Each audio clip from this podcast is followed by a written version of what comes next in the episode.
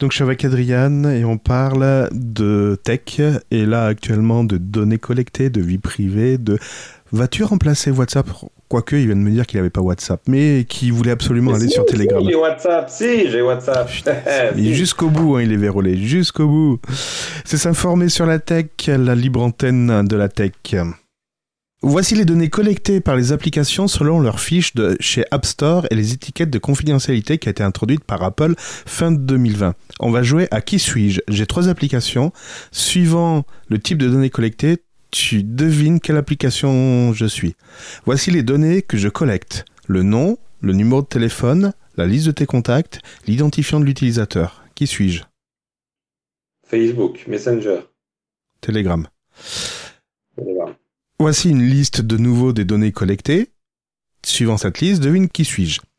L'identifiant de l'appareil, l'identifiant de l'utilisateur, les données d'utilisation, l'historique d'achat, l'emplacement, le numéro de téléphone, l'adresse email, les contacts, l'interaction avec le produit, les données sur les pannes, données de performance, autres données de diagnostic, autres contenus utilisateurs, historique d'achat, information de paiement, assistance client, interaction avec le produit, qui suis-je?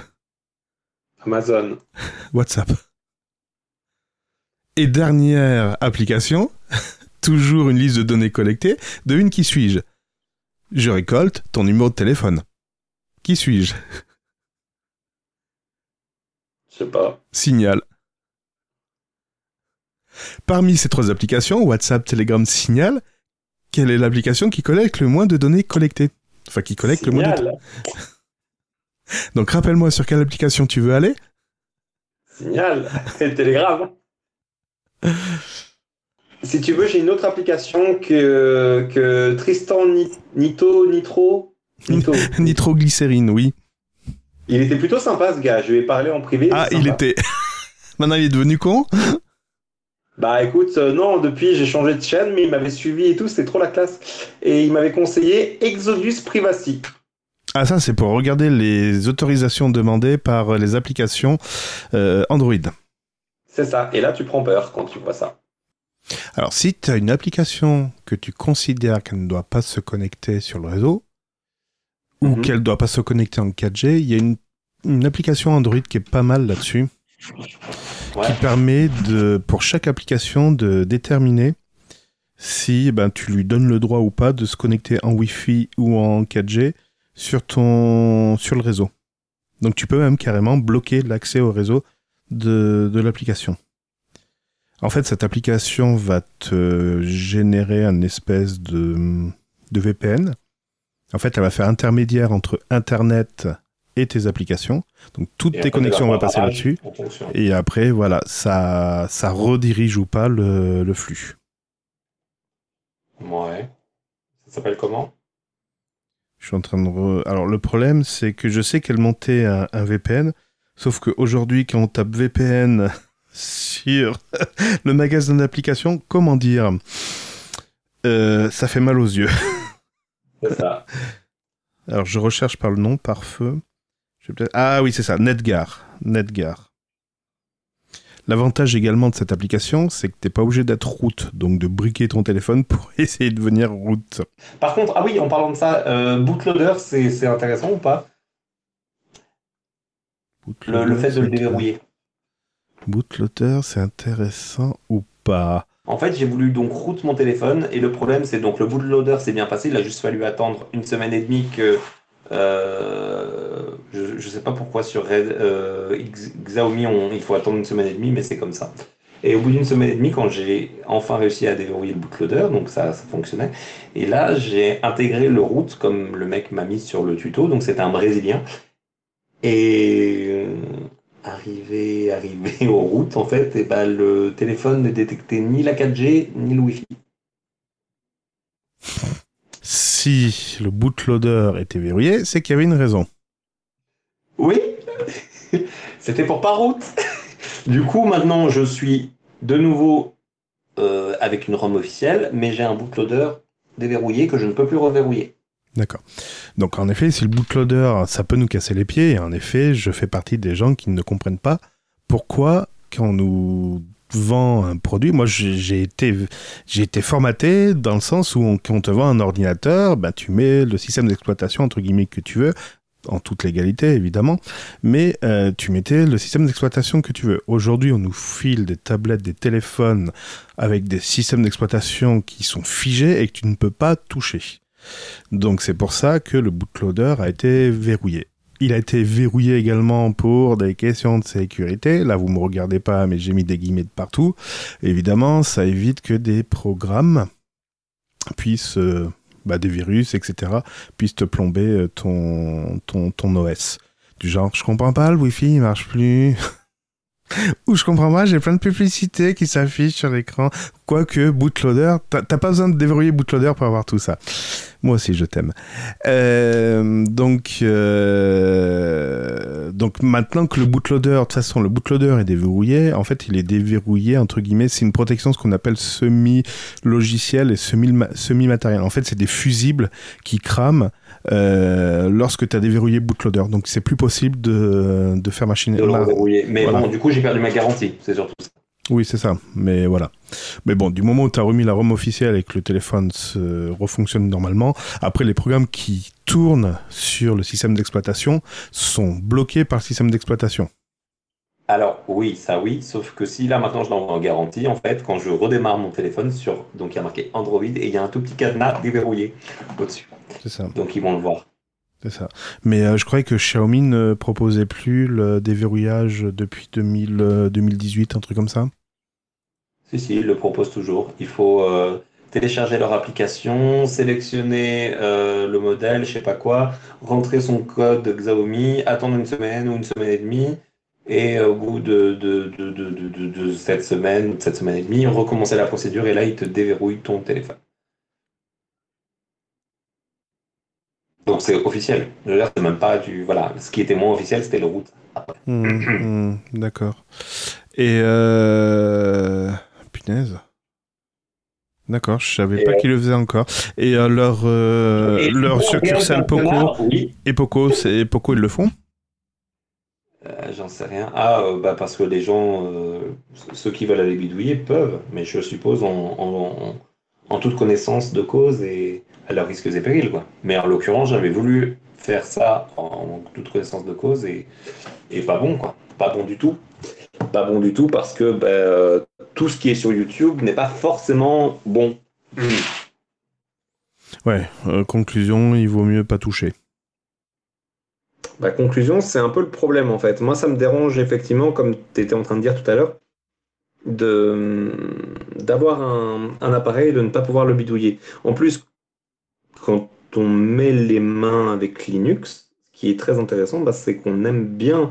généralement, c'est toujours les mêmes personnes qui vont sous Linux. Hein. C'est soit un mec lambda qui a entendu parler de Linux et qui ne bidouillera jamais. En fait, tu as deux types d'utilisateurs. Donc, tu auras l'utilisateur euh, qui, lui, ne bidouille pas, mais qui demande toujours aux autres de faire pour lui. Et tu as l'utilisateur qui, lui, aimera toujours aller bidouiller, chipoter. Voilà. Et ben, moi, je suis plus dans cette catégorie-là, mais donc, du coup, euh, c'est pas top avec les, les Android, je trouve. On m'a parlé de, de, plein d'images, mais je sais même pas comment les installer. On m'avait parlé de LinaOS, je sais pas quoi. Oui, LineageOS. LineageOS. Alors, je, je suis pas tout à fait d'accord avec toi, où euh, c'est toujours les mêmes qu'on retrouve sous Linux. C'est pas tout à fait vrai. Aujourd'hui, j'ai des seniors, j'ai des exemples de seniors qui se mettent à Linux. Oui, mais est-ce que est c'est eux qui traitent leur machine ou est-ce qu'ils demandent à quelqu'un de le faire? Non, parce qu'on leur a montré que on pouvait également demander, quand on était sous Linux, on pouvait demander de l'aide. Il y avait du monde pour répondre. Il n'y avait pas que les Windowsiens qui euh, pouvaient avoir l'aide euh, du voisin. Le problème qui se passe, c'est que sur les forums, je suis désolé, c'est comme c'est ouvert à tout et à tout le monde, bah, c'est un peu. Inverse la tendance. Tu ouvres un forum Linux et euh, vogue la galère. Un énième de plus ou agrège-toi à un forum qui existe déjà. Il y a un truc qui s'appelle les newsgroups que tout le monde a oublié, mais euh, là-dedans, à l'époque, on, pouvait, euh, on pouvait demander de l'aide et apporter euh, des solutions. Je sais pas. Moi, honnêtement, je. Alors, je suis d'accord avec toi sur ces vieux forums où je vois des. Moi, des fois, j'ai des canaux IRC. Le problème de ces forums ou de ces canaux IRC, tu te tromperas toujours sur le pelé qui va dire Ah, c'est marqué dans la doc, pourquoi tu l'as pas lu? Non, il y a une différence. Il y a une différence entre dire Ah, c'est marqué dans la doc, pourquoi t'as pas lu? Ou en effet, c'est marqué dans la doc, tiens, réfère-toi à ça. Point, terminé. Voilà, il y a, il y a deux minutes d'envoyer chier les gens de manière désagréable et t'as pas envie de revenir.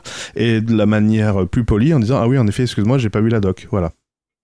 C'est ça. Mais allons même plus loin, il y a eu, enfin, quand j'étais plus jeune, il y, avait un site euh, qui était sorti, je sais plus comment s'appelait ce, site-là.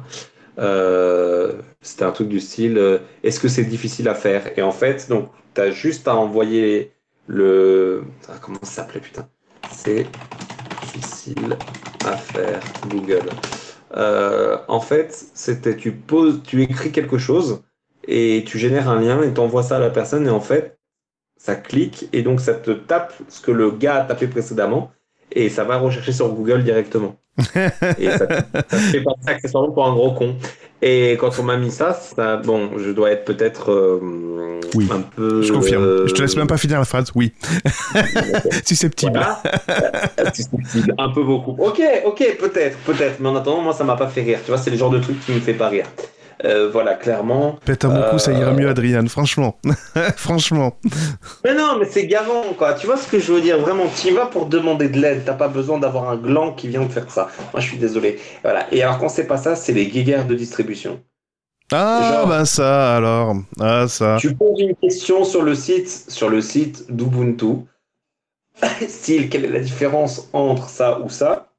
Et on te dit, il y a une communauté qui existe pour ça. Euh, oui, d'accord, mais bon, je, suis là, donc euh, autant C'est la, c'est la problématique, de toute façon, de c'est la problématique de tous les gens qui veulent t'apporter ton support. En fait, avant d'arriver au support en lui-même, c'est dites votre distribution. Ben, Linux, d'accord, précisez. Euh, Debian, d'accord, précisez. Euh, 10, enfin, t'es obligé de faire des choix cornéliens. Encore, quand tu t'y connais, t'arrives à te faufiler. Mais quand tu t'y connais pas, alors, vous êtes soprano, ténor, euh, euh, j'en sais rien, j'ai besoin d'aide dans la musique. Enfin, voilà, tu vois.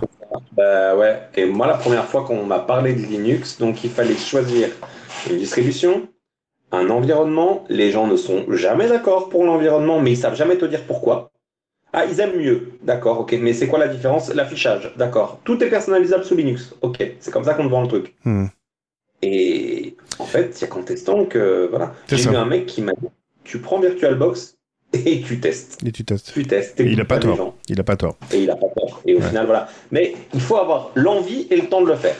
ah oui, mais, mais, mais, attends, attends, si t'es curieux, il faut avoir le temps de le faire. Après, tu, ta curiosité, tu la mets de côté et tu passes à la suite. Ouais, mais bon. Moi, je, connais certaines personnes qui adorent modifier et formater leur système 400 fois par semaine. Hein. Il commence par un A et termine par un N? T'as trouvé? Non, mais voilà, j'adore tester des distributions. Euh, voilà, j'adore. C'est fabuleux. C'est génial. Honnêtement. Moi, j'aime bien. J'aime bien le faire. D'ailleurs, c'est pour ça que je n'utilise, je n'enregistre rien sur mes PC puisque je formate tous les 4 matins. T'as un NAS au moins? Non, je n'ai pas de NAS. Non, non, je, tu sauvegardes tes, tes documents? Ah, de, disque dur externe Ouais, sur mes disques durs externes. J'ai acheté, tu sais, je t'ai montré la dernière fois, j'ai acheté une, euh, un Flower Care, tu sais, c'est un, un, capteur de température pour euh, plantes qui prend la luminosité, l'acidité du sol et euh, la, le pourcentage d'eau dans, dans la terre. Et donc je l'ai acheté parce qu'il était soi-disant compatible avec l'application Xiaomi Home qui est à peu près compatible avec tous les capteurs Xiaomi. Et donc j'ai dit chouette, ok. Alors déjà tu reçois le truc. À aucun moment il fait référence à la Xiaomi Home. Tu fais hmm, ça pue. Donc là il te demande d'installer une application, tout ça. Tu fais non, moi je veux que ça fonctionne dans Xiaomi Home. Donc j'installerai rien d'autre que ce que j'ai déjà dans Xiaomi Home. Donc je dis bon allez je vais forcer quand même un peu. Donc je vais dans Xiaomi Home, je dis ajouter un nouveau périphérique. Et là il me détecte déjà. Je fais hmm, ça sent bon. J'ai essayé une fois, deux fois, trois fois, ça arrivait pas à le rajouter, tout ça. Puis au bout d'un moment, pouf, je vois qu'il apparaît dans ma liste des, euh, des, euh, des composants euh, gérés par Xiaomi. Tu fais Ah, c'est mieux. Donc là, je clique dessus, je vois les indicateurs, humidité, water. Enfin, moi, c'est écrit en anglais water, light, fertility, ok. Puis là, je clique sur plus d'opérations ben, pour avoir l'historique des machins. Et là, oh putain c'est en chinois. Allez, bonne soirée à tous. Au revoir, à la prochaine. J'ai pas pris chinois en LV1. Mec, j'ai un truc pour toi.